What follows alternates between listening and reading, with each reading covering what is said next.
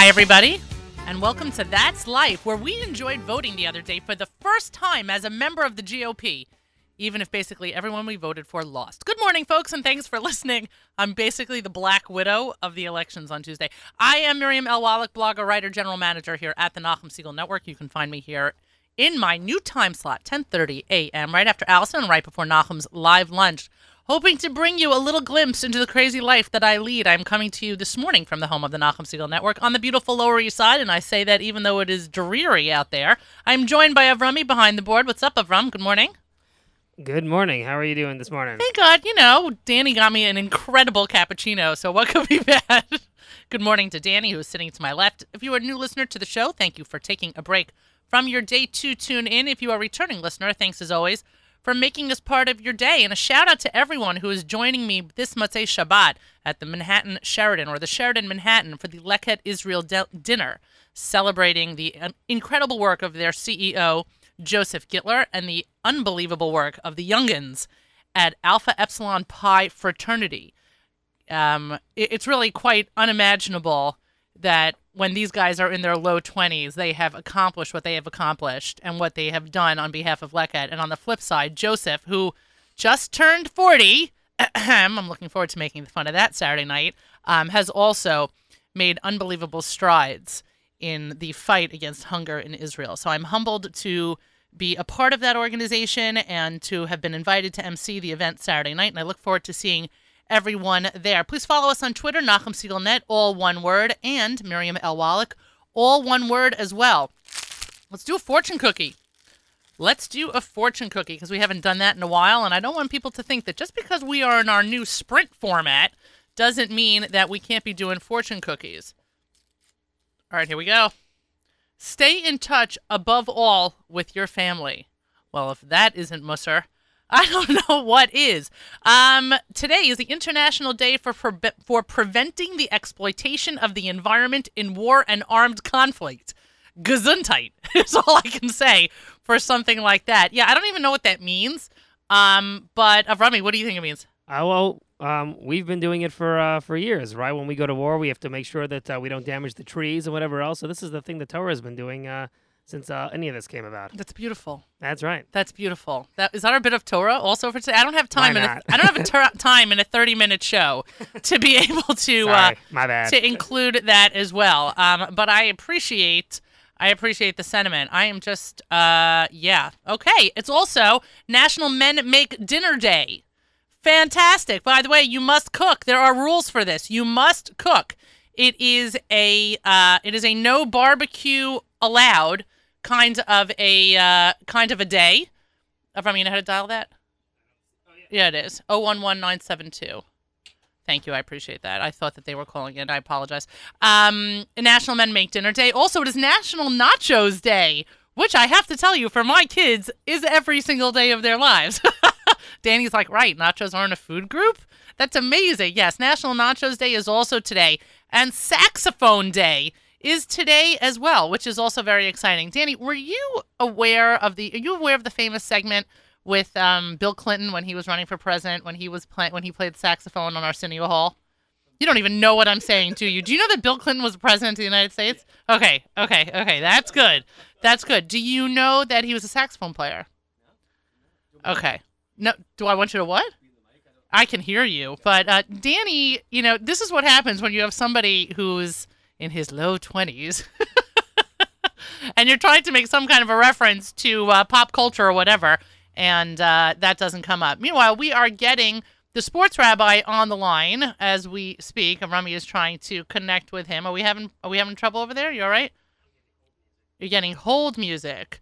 All right. Well, Josh Halickman, the sports rabbi, is going to join us any minute um, because there's a crazy story that's going around, and um, and I say it's a crazy story because frankly, you wouldn't imagine that a former Microsoft of CEO turned owner of the LA Clippers, who could practically buy absolutely anything he wants, including an island, would still want to be bar mitzvahed. But that's the story that's coming out about Steve Ballmer. And so I uh, asked the uh, the sports rabbi himself, Josh Halickman, to join me on the air this morning to talk about it. Good morning, Rabbi. How you doing, Miriam? What's going on? Thank God, everything is good. I appreciate it. I'm sorry for the little phone confusion this morning. So here's the so here's the story. We have a guy like Steve Ballmer who could buy and sell you and me and the enterprises that we work for, and um, has more money possibly in his right pocket than I have in my checking account. Nothing personal to anybody in charge of my checking account. and uh, still, he wants to lay in the Haftorah. What is going on? What is it about a bar mitzvah that a man like this, of such prestige and such wealth, still wants to be a part of that rite of passage? It is quite amazing when you have somebody of this stature that publicly goes out and says, "I want to have a bar mitzvah," and it's a, it's a state of accomplishment. It's a, uh, it's a landmark occasion. It is something that uh, obviously, you know, every Jewish uh, man should have the opportunity to have that, and every Jewish woman should have an opportunity to have a bat mitzvah. Mm. And uh, it, it's a great opportunity. It's, it's a great opportunity, and it's something that obviously he wants to take with both of his hands, even though he has, he can own the, you know, he can own an island, like you said, but he wants to be able to know that he accomplished something on his bucket list. And uh, kol to him. It's a, it's a it's a massive accomplishment for somebody of that age to say, hey, you know what? This is something that I want to do. I want to learn Hebrew. I want to be able to read the Haftarah. I want to be able to celebrate a land, landmark milestone event in my life. Um, and be able to publicly say that is only uh, something that is a light onto the nations. It's a kiddush Hashem, Jewish or not Jewish, and we're not going to get into that the whole halachic aspect. right. But looking at it, it's a massive kiddush Hashem that here is a man that says, I want to have a bar mitzvah. Uh, it's, it's, it's an amazing, it's an amazing, amazing thing, Aaron. It's funny because I was also taken aback by the fact that he announced this at a Wall Street Journal conference. I mean, it wasn't like an offhanded remark that somebody from People magazine caught him, you know, as he's uh, getting his bags at LAX and somebody goes, "Hey, uh, you know, Steve, what do you got on your bucket list?" And so he just threw that out to be funny. Like he this was a formal presentation. He was being formally interviewed in a setting where very serious people were going to be and it was going to be covered by the press. And and he meant it mm-hmm. wholeheartedly. And so in terms of like his vision for his life, he says that he doesn't want to look back. He doesn't want to he doesn't want to um uh, to you know continue to re-examine the life that he's already lived but he wants to look forward to the future. And so there was something about his inclusion in this that and especially in the location in which it took place that i found just astounding. Listen we both are well aware of the business world and are part of the business world each and every day. And when business executives, especially the likes of Steve Ballmer, gets up in front of a important crowd and an important setting with obviously an important event and says that there's a message that he's trying to give to everybody. And it could be a message to the Jews, it could be a message to the whole world that we have, everybody has to take a step back. Everybody has to take a look at their life and they have to take a look at what the values and core principles that they have in their life. And I think that's what he was getting at. And obviously, that is something personal milestone and a personal, something extremely personal and dear to him that he wants to do. But not only does he want to do, he wants to advertise the fact that each and every one of you in this room that may be looking to earn the top dollar, the dog eat dog world, working 24 7 or whatever it may be, mm-hmm. that you, each and every one of you has to take a moment out of your life to look at something important and maybe turn towards religion. In this case, Steve Ballmer wants to have a bar mitzvah, and to say, you know what, this is something that is important and special to me, and then there is a certain value that still exists in religion. A lot of people say, yeah, religion, that was for, you know, the olden days. That was something that we, we wrote off years ago. But in reality, it's something that can come back to us, and sometimes, unfortunately, that we kind of brush aside. And I'll give you an example, even myself tonight. We had terrible weather this past uh, Motzei Shabbat here in, in Jerusalem. We couldn't do Kiddush Levana. Anyways, the day goes on. We say Maariv, chop a minyan here, get a minyan there. Uh, people are, you know, we, everybody's running one way and this way and that way. And I ran to Maariv tonight. I was able to make it to my usual minyan, which was a shock. And I was all shocked at 510 came a little late, but I was there. And then afterwards, there were two people who said, "Oh, we have to do Kiddush Levana tonight's the last night we can do it."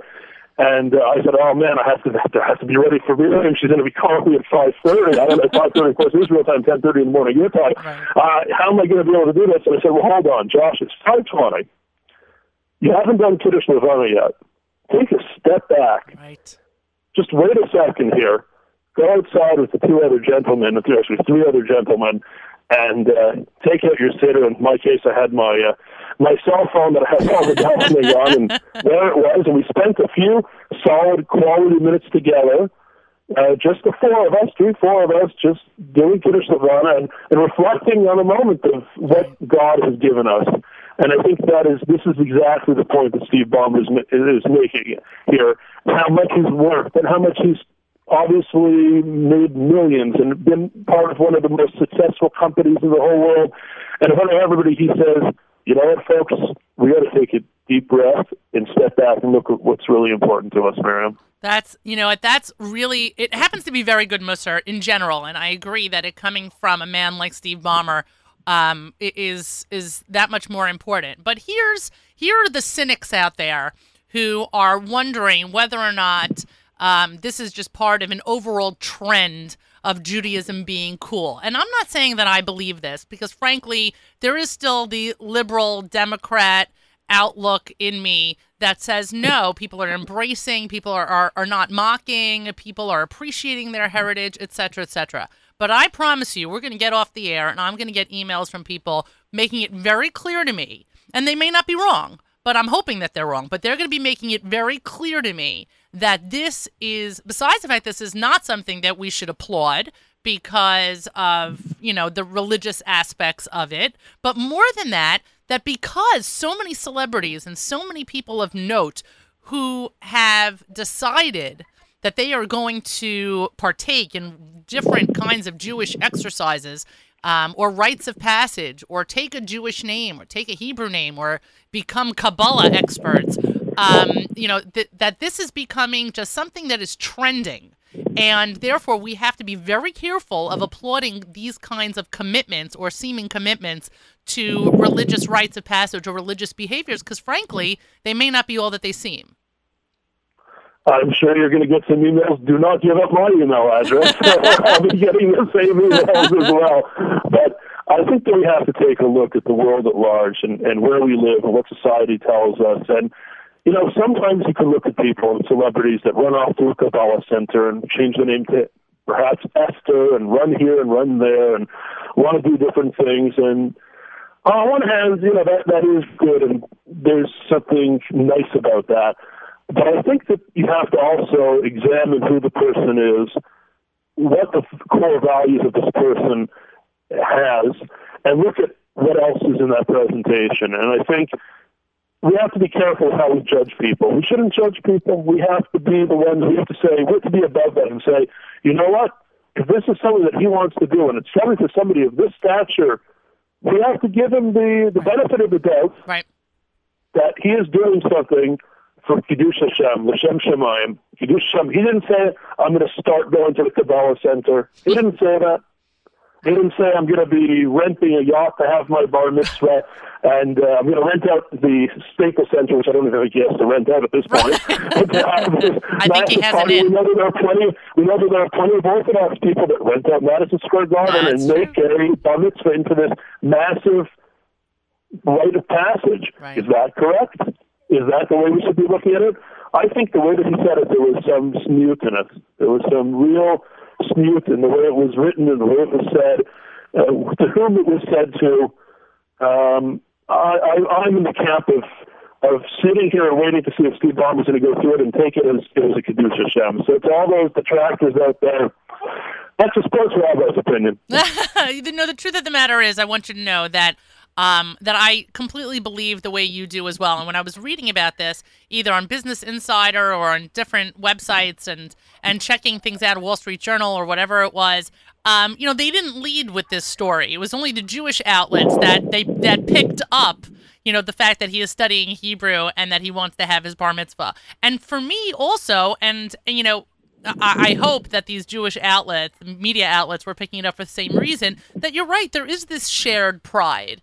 There is an importance in noting that someone of this stature is saying, I want to be stood uh, I want to stand up and be counted. I want to have that moment because he didn't have it as a child and his relationship with Judaism is obviously strained. But if this is his way of coming back, this is his way of connecting, then I'm all for it. And frankly, I, I also, I, you know, I again, I agree with you. Like, let's stand up and applaud that. Let's not look at it from a dark side. Let's look at it and say, good for you. Welcome aboard. We have plenty, Miriam, unfortunately, we have plenty of dark sides Yeah, as true. well. And there's plenty of scandals in the Jewish world, in the Jewish Orthodox world, that we're hit with bombshells almost uh, every week, and that's bigger than anything of unfortunate.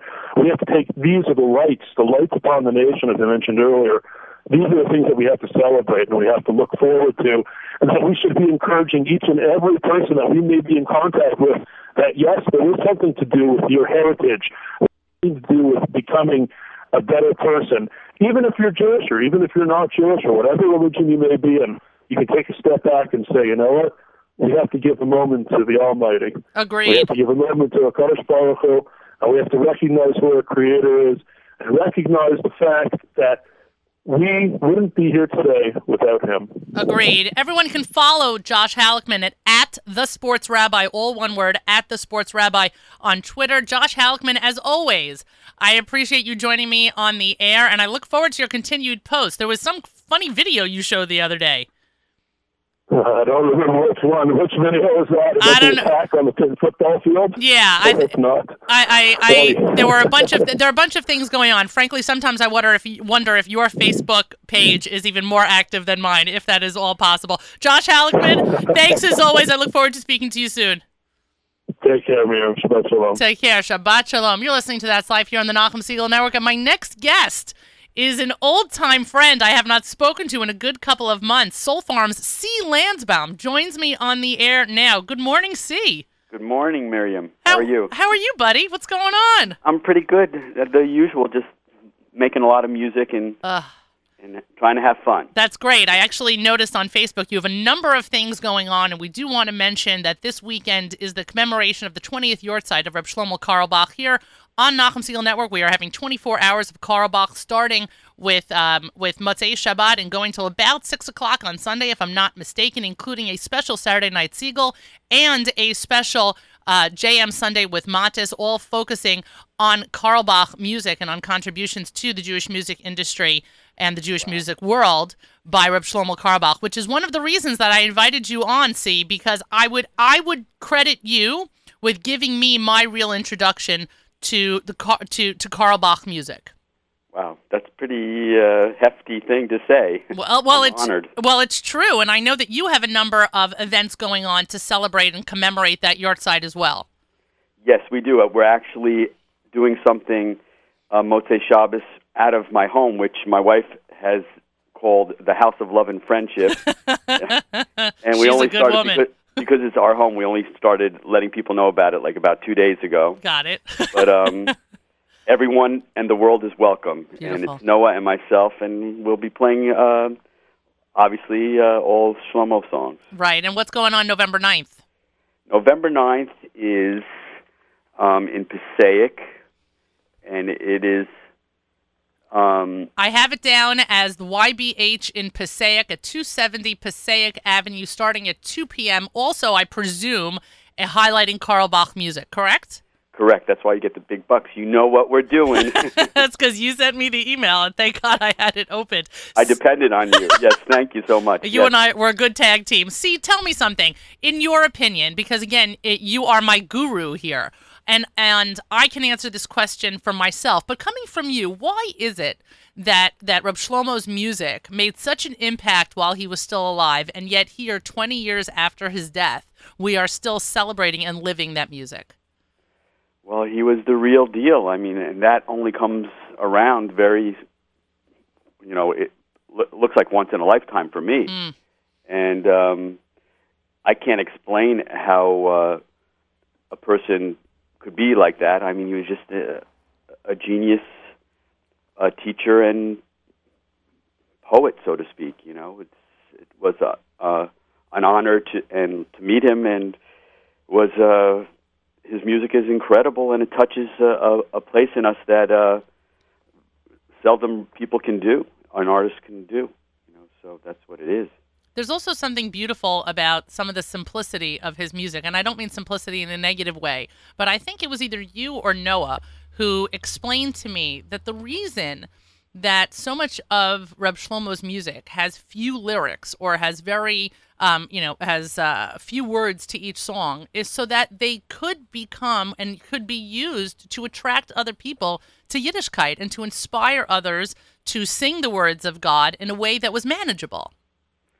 Yes, well, there's there's a saying that I have: the less you say, the more you remember. that works for me. but he said a lot, and um, he just you know picked something very deep and very profound, and that's what he he wanted to concentrate at the time. So I believe it, if if you keep repeating something, it was just he just wanted everybody to connect, everybody to sing along. He came from this uh, folk tradition of uh, the early '60s, Pete Seeger, where everybody gets involved, and that was his format of what he used to connect with people.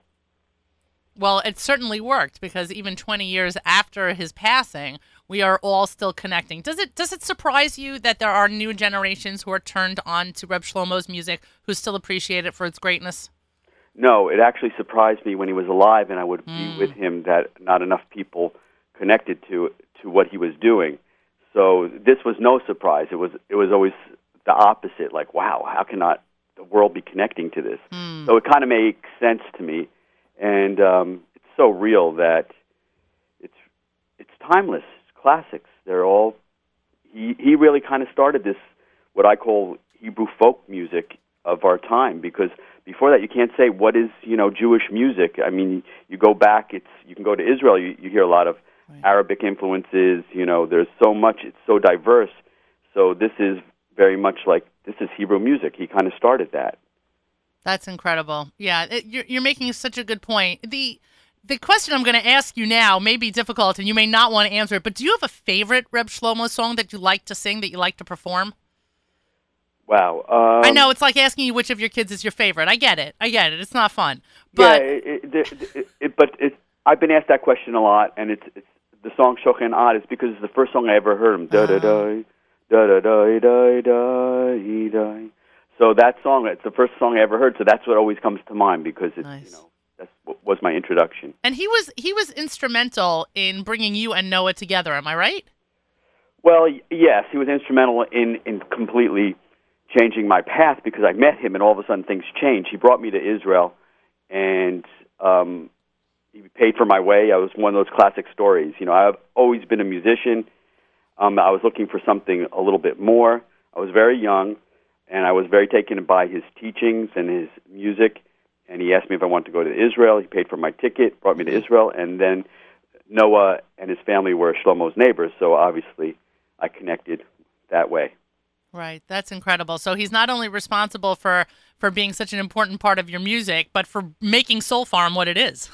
oh yeah, he completely changed my life. You know, he actually sat in with Soul Farm too, so we had that Oh, honor wow. one time.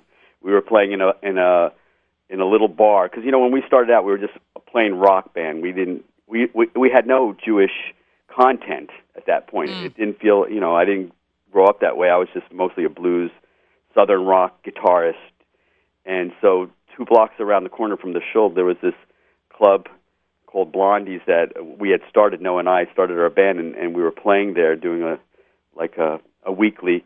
And I invited Shlomo, and all the shul uh, congregants used to come and support Wow. because that's the way the shul was. And Shlomo came in, and I'm telling you, this was a secular place, and he did his Krakow niggin, and the whole place went wild. Wow. So- What a story. Yeah, and Shlomo says, "I can't believe I never was here before. It was like two blocks away. Blondie's Bar and Grill, you know." That's awesome. That's a great story. I want to make mention, by the way, that the uh, very best of Soul Farm, Breslov, Chabad, and Carlebach is a phenomenal, phenomenal album that you guys had released. And uh, we'll be closing today's show with uh, Mayim Rabim off of that album. It's really a wonderful compilation. Thank you so much. It's it is uh, it was it was a, a real pleasure putting that together because it kind of like looking like a lot of through a lot of photos. We're obviously always working on new stuff. We're we're actually working on on researching some classic Hebrew songs. We're always trying to grow, but but putting that album together was a real pleasure because I said, "Oh wow, this is pretty good," you know. yeah, In I- all humility. right. No, I would say that's a hashtag understatement of the century. That yeah, this just happens to be good. I also want to make mention that your annual uh, December 24th concert at the Highline Ballroom is taking place this year.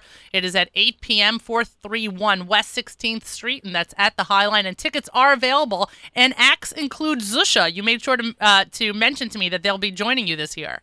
That's right. We're very, you know, they're- th- this is a new band, and we're very proud of them, and uh, I'm looking forward to connecting with them and learning what they're about. And uh, we're, we're putting this bill together. That uh, should be very exciting. Well, certainly sounds exciting to me. And actually, Stephen and I already discussed buying our tickets and making sure that we're there. So we look forward to seeing you hopefully that night. Oh, thank you. Uh, once again, we're inviting the world to that. We need everybody to come out. You got it. Well, in support in support of Soul Farm is in support of anything that we do here at the Nachum Segal Network. C Lanzbom, as always, a pleasure having you aboard. Thank you so much, Miriam, and uh, I'll talk to you soon. You got it. Take care. Okay. You've been listening to That's Life here at the Nachum Segal Network, and we will be pulling up Mayim Rabim again off of the very best of Soul Farm.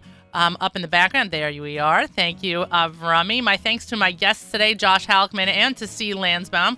Let's go through the lineup for the rest of the day so you know what not to miss. We have a full afternoon of programming. The live lunch starts in just a few minutes from 11 to 1. And then today at 1 p.m., as you heard this morning on JM and AM, Mark Zomick hosts today's stunt show. Mark is joined by David Sh- uh, or yeah, I think Schafetz, who talks about his experience as a childhood victim of abuse at summer camp, as well as his mission as an adult to ensure it doesn't happen to anyone else. They also talk about other more famous incidents of abuse in the greater Jewish community and how they fit together. That's today at 1 p.m. on the stream and on your app, and after that on demand. And then tonight, with the post election roundup, it's Spin Class with Michael Fragin at 6 p.m. There were plenty of surprises this week. Don't miss Michael's analysis of where this country is heading. Tomorrow morning, Nachum hosts JM AM from 6 to 9 a.m. Then, uh, starting at 9 a.m., right after JM AM, is Naomi and Table for Two. This week on Table for Two, it's a men's lineup of amazing chefs. Naomi's guests include kitchen surfing kosher director Yuda Schloss, along with one of his super talented chefs, Eric Bolyard, and restaurateur Avi Roth, who owns Gotham Burger. And then Sunday morning, JM Sunday again with a full. Oh, I should mention. I'm sorry, Avrami. Saturday Night Segal, correct. Starts our car uh, with a full Carlebach lineup as as part of our 24 hours of Carlebach, including JM Sunday from 7 to 9 with Montes, also with Carlebach selections. I leave you with Mayim Rabim coming up again in the background. That's life, everybody. Bye, guys.